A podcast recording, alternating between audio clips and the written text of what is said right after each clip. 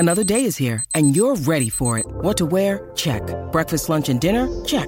Planning for what's next and how to save for it? That's where Bank of America can help. For your financial to-dos, Bank of America has experts ready to help get you closer to your goals. Get started at one of our local financial centers or twenty-four seven in our mobile banking app. Find a location near you at bankofamerica.com slash talk to us. What would you like the power to do? Mobile banking requires downloading the app and is only available for select devices. Message and data rates may apply. Bank of America N A, member F D I C.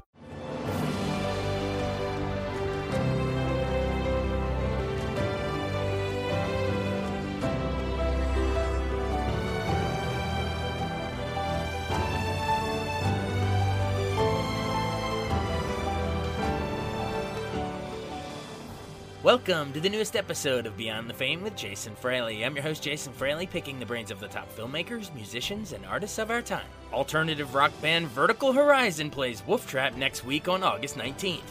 I spoke with frontman Matt Scannell about forming the band with Keith Kane at Georgetown University and their rise to stardom with hits like Everything You Want and You're a God. Matt Scannell from Vertical Horizon. Hello, Jason. How are you? Hey, thanks so much for doing this. Yeah, my pleasure. Absolutely. It's going to be nice to be back in the old stomping grounds. I went to school at Georgetown, so it's uh, always fun to come back to that that area. Um, we can get to that in a second, but I uh, I like to go chronologically if we can. Like, what? So remind us where you grew up before you came down to D C. You know, you came to Georgetown for college, but you grew up yeah. uh, in, in New England, right? Yeah, I grew up in Worcester, Massachusetts, in the middle of the state. And uh, yeah, you know, went to school. I went to high school out there uh, in Western Massachusetts, and um, eventually made my way down to, to Georgetown, and then, you know, played have been playing music ever since. Now, what did you study? Anything music related to Georgetown, or were you on a different path before you met Keith Kane? Yeah, so I, I was actually um, sort of prepping for Plan B, to be honest with you. I was majoring majoring in psychology, and I had a minor in English. Um, I studied some uh, music history at school, but it wasn't like I was studying to be a performer per se academically. Um, and I kind of, uh, you know, both Keith and I kind of gave ourselves a year uh, after we graduated to give the music thing a try. And we were frankly expecting for it to fail miserably. And um, then we would go on to Plan B. Um, but that never happened, fortunately. And um You know, now, so, you know, so many years later, I'm still doing it. So when you're at Georgetown, do you remember the day you and Keith met? I know sometimes it's like a blur and you can't remember when you actually met people. but- oh, yeah. No, I remember specifically. Yeah, we were at a party. Um, and then there was a sort of circle of people that just sort of gathered around who knew how to play guitar. And someone had a guitar. I think it may have been Keith's guitar, actually. And people were just sort of passing it around and, and playing a song. And uh, Keith played a song, and I just absolutely loved his voice and, uh, you know, the spirit with which he played. And then, um, you know, the guitar sort of made its, made its way around uh, the circle, and, and I played... Uh, I'm a huge Michael Hedges fan, and, and for people who don't know who Michael Hedges is, he, he unfortunately has passed away, but he sort of reinvented the acoustic guitar, sort of what what is possible with the acoustic guitar. So there are a few records. One's called Live from the Double Planet that I would really, really highly recommend. There's a, you know, many others, Watching My Life Go By and Breakfast in the Field, but um, uh, he he does on that live record, he does a version of All Along the Watchtower. Um, by Bob Dylan, and I, so I retuned the guitar and, and and played my version of Michael's version of All Along the Watchtower, and it was really fun. And and right right after that, Keith uh, you know said, "Hey, do you want to jam sometime?" And Keith had a weekly gig at a at a bar in Georgetown, so I sat in with him, and we just had a lot of fun, and we were kind of off to the races. Do you remember what the bar in Georgetown was? Um, I should. um, Uh, it was, uh, yeah, no, I don't right now, unfortunately. Right. Well, do you remember what spots, you know, maybe locally that, that you might have played in the, once you formed the band, you know? Yeah, you- yeah. Well, we played at the Bayou quite a bit. Um, we played at the Tombs with some regularity, uh, actually in Georgetown. There was a place, a barbecue place on the hill called Heads. And uh, we would do a weekly gig there. And it was very kind of them. We, you know, at that time, of course, we were really making no money whatsoever. So they would always feed us uh, basically everything we could sort of uh, eat and carry home with us uh, that night. So so Heads basically fed us throughout that time. Um, yeah, we just and we played we played all over the place. And D C, you know, one of the things that was amazing about D C, of course, is that this was in, in a pre-internet time, um, and tape trading was kind of the thing. And there were so many students who would be coming in for a summer internship and then heading back to college in the fall. And we would be playing shows throughout the area during the summer months. Um, and so people would hear us and make recordings of us and then bring those tapes with them back to college, wherever they were, in Seattle, Saint Louis, et cetera. So we had this very organic thing where people would tra- you know, uh, make copies of those tapes, and all of a sudden we'd get a call from a fraternity or sorority or a, a venue in Saint Louis and say, "Hey, we'd love to have you come and play." And it was a direct, uh, uh, you know, um, it, it was directly in relation to the fact that, that there were so many summer interns uh, in in the D C area. It was really great. Wow. Old school marketing, baby. Take very, trading very, with summer. In- yeah. Yeah. Yeah. I totally. love it. I love it. Yeah. Uh, real quick, I want to get into, you know, the, the rest of the music, but real fast, one final piece on Georgetown, two final pieces on Georgetown. Did yeah. you, did you guys ever climb the, those exorcist steps? Oh, sure. Absolutely. Yeah. Yeah. Yeah, absolutely. They, it, th- those are not for the faint-hearted, for sure. It's steep, man. That's a real deal. Yeah, totally. Yeah. And, you, and doing it in the middle of the night adds a sort of terror component as well. So for sure. And I think you mentioned you when you mentioned the Tombs, I thought of that because I believe it's right up there by the, the house up there. Yeah, it is. It's right around the corner. Yeah. But um, and then uh, what was the oh uh, Georgetown Hoyas basketball? I mean, the eighties were the huge John Thompson, Patrick Ewing, and then Allen Iverson. Like yep. if you're there, like late eighties, early nineties. I mean, was that just a crazy Hoyas? Uh, Uh, fever? Yeah, it was really, it was incredible. You know, it was, um, it was a lot of fun to watch them play and, and, you know, very often watch them win. It was kind of a drag because we didn't very often get to go see games on campus. They were, um, I think they were out, I don't know, whatever the big, the the Enormo Dome basketball stadium uh, was. So it wasn't as easy to just, you know, walk walk around on campus. Like my, my brother went to Duke, and so the, you know, the Duke team would play on campus in this really small and kind of amazingly old school, uh, you know, basketball arena place. Um, so we didn't see them, in, at least I didn't see them in person quite as much as I saw them on T V. But you know, you'd see them walking around, and these are incredibly talented athletes, and you know, I had a lot of respect for what they could do. Sure. For sure. All right. Well, then, so after the Georgetown days, you got, you know, you formed the band, you've been doing the tape trading. So a bunch of college students know you, but um, the two of you guys, you relocate up to Boston, back sort of near where you grew up, back up in Massachusetts.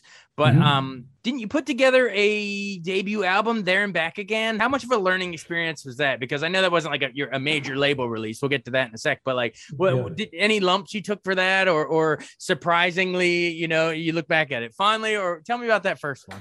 Well, yeah, I mean, the good news is I look back at it fondly, in as much as I can look back at, say, like a, an old photograph of myself in high school, um, you know, with a questionable hairstyle and questionable teeth and maybe some acne. It's the same kind of thing where you're like, oh, isn't isn't, isn't that sweet? Um, but but but we, you know, we learned how to use a recording studio making that record, and it was a, a real um, learning process for us.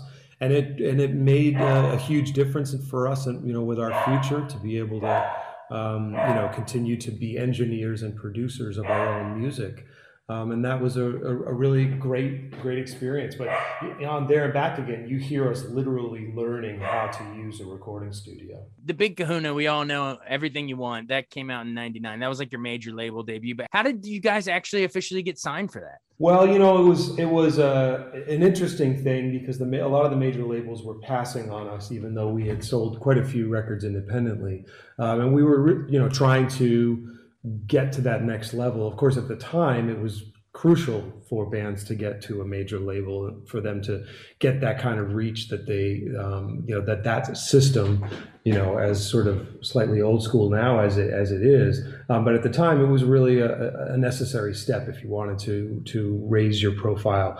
Um, and so what we wound up doing, we were frustrated uh, that we weren't getting sort of naturally just welcomed into the fold of the major label system. And so we made a live record down in Winston-Salem, North Carolina, at a place called Ziggy's. We recorded over two nights, um, and the record was called Live Stages. And the Live Stages record begins with about a minute of just, you know, voracious uh, applause from the audience. And we did that purposely. Um, once we once we made that record, we sent it off to all the A and R people who had passed on us, and and and at around the same time, I believe we had crossed the uh, seventy thousand units uh, sales mark in the SoundScan um, network. And so uh, those two things kind of perked up people's ears, literally. You know, they were almost, I could almost imagine them listening to that Live Stages record and going, how can, how are they doing this without us? Um, and that's when a couple of the uh, labels uh, really came to the table, and then ultimately sort of started kind of fighting over us, and we decided to go with R C A. And, um, you know, then out of that relationship uh, came the Everything You Want record, which, you know, clearly changed our lives and my life certainly forever. Changed all of ours, man. It's like the soundtrack to my life and a lot of people's as well. So, oh, that's nice of you, Jason. Let's go, in, go into some of the songs. Everything You Want. Um, I always thought it was kind of cool how you're, it's sort of like third person, you know, he's everything you want. And then by the end, it's, I am everything you want. How did that, how'd you come up with that? Yeah, well, you know, I, I wrote it. Um, it's a, it's a, it, it's a song that, that was sort of written out of, out of sheer frustration. You know, I was in, I was in love with someone who sort of just thought of me as a friend. And it's a very classic, classic story um, where, you know, that I just kept seeing her turn to people who were bad for her, um, people who treated her, you know, unkindly and, and uh, w- without much respect. And then she'd sort of come back and cry on my shoulder. And of course, I, I just, I just wanted her to be better and to feel better. And I felt like I could be the man who could do that for her, but she just didn't see it that way.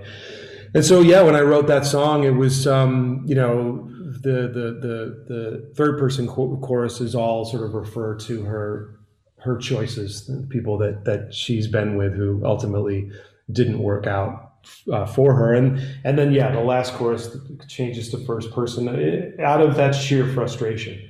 Um, and and I always I always loved that shift. I think that that on some levels that is the um, the, the the the thing about that song that sort of makes it click and really resonate uh, with, with so many people, and I'm I'm just thrilled with that. You know, I, it's such an honor and a privilege. Oh yeah, well, it was a really cool way to to write that one. So props. But um, and then of course the album also had "You're a God." Um, I feel like I should pause after saying "You're." A... I need to like say it yeah. properly. It felt weird to say it fast. That's hilarious. Yeah, yeah, yeah. yeah. The, the correct title of the song is "You're a God." That's correct. Yeah, exactly. Yeah, take me into the creation of "You're a God." Well, so that one, you know, very oftentimes people have asked me over the years if that song has anything to do with religion, and and I I, I sometimes get a little bit frustrated because it's really just a metaphor. You know, it's um uh, it has nothing whatsoever to do with religion. Um, I had put someone in my life in a position of power. Uh, I had given them the uh, ability to sort of make decisions for me or influence my ability to make decisions in, in a way uh, that they didn't deserve. And I was really frustrated with myself for enabling this dynamic. Um, and I didn't really know how to get out of it. But but then it became, it was this moment of clarity where I sort of realized, well, if I gave them the power, I could just as easily just take it away.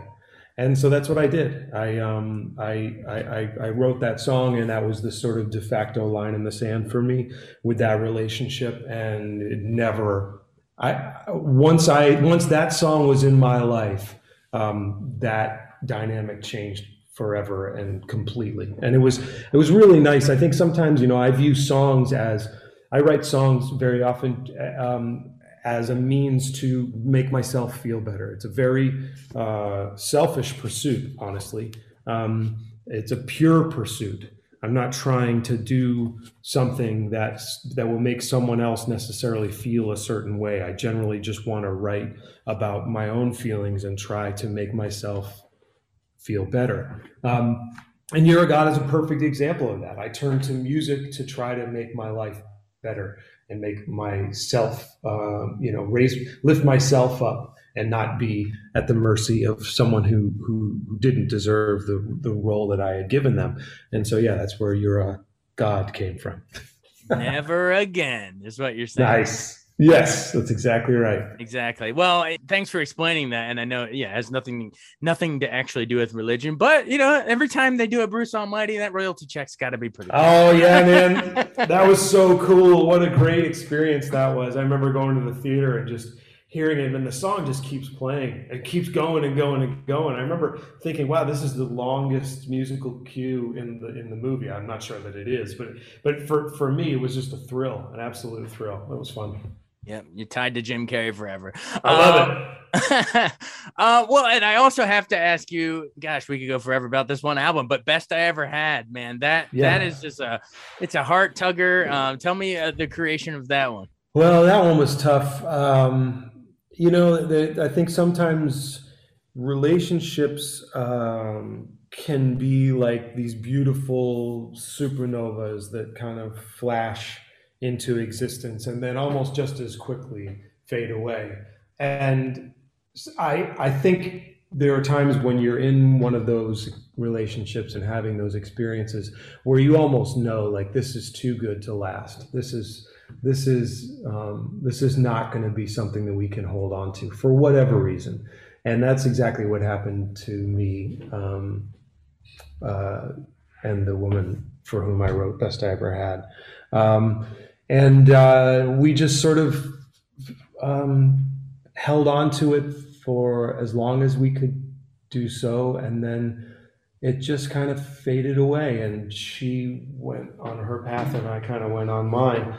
Um, but I realized I, I needed to, uh, I need to, needed to kind of immortalize her the way I saw her. Um, and she's pretty spectacular. So uh, yeah, that's, that's where Best I Ever Had came from. Yeah, and it was a really good. Uh, I thought Gary Allan crushed it for the country cover of it too, right from the yeah, right from the beginning yeah. of the, you know. So you sailed away. I'm like, oh, he's gonna crush this. yeah, he he did a, a fantastic job, and and uh, of course his covering of that song was a, a, a very very bittersweet uh, thing with the passing of his wife. So I I was um, I was truly honored to uh, have been sort of to have written the, the vessel, you know, with which he could sort of um, serve to, um, you know, do some of his mourning for his, his wife. I, it's, it's amazing to me that songs can mean one thing at a certain time to one person and then something completely different to someone else in another set of circumstances.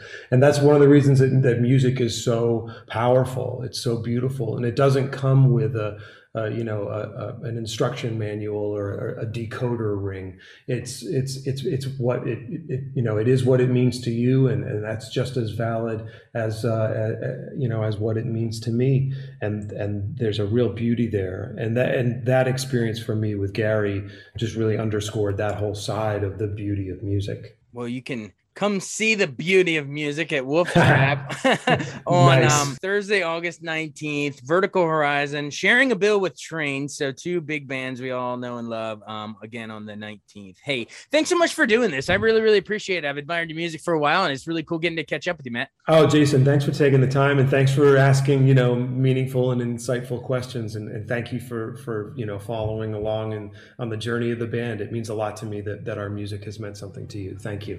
All right, now go take care of the dog. Okay. Yeah. See you, buddy. All right, later, man. Bye-bye.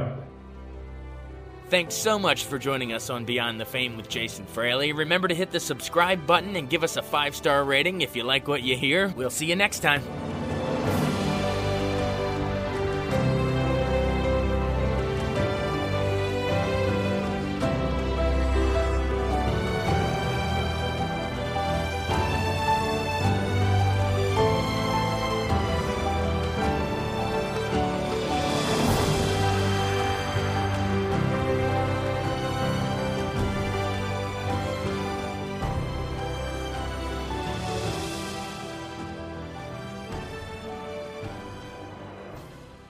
I wanted to take a second to tell you about an app I really enjoy. Living in the D C area is great, and Podcast D C gathers all of the local shows that I like all in one local app. Health, sports, local news, politics, and so much more. Podcast D C is the new local app with hundreds of D C area podcasts to choose from. I can earn exciting rewards just for listening and share the podcasts I love instantly. Available in the App Store or in Google Play, listen local with Podcast D C.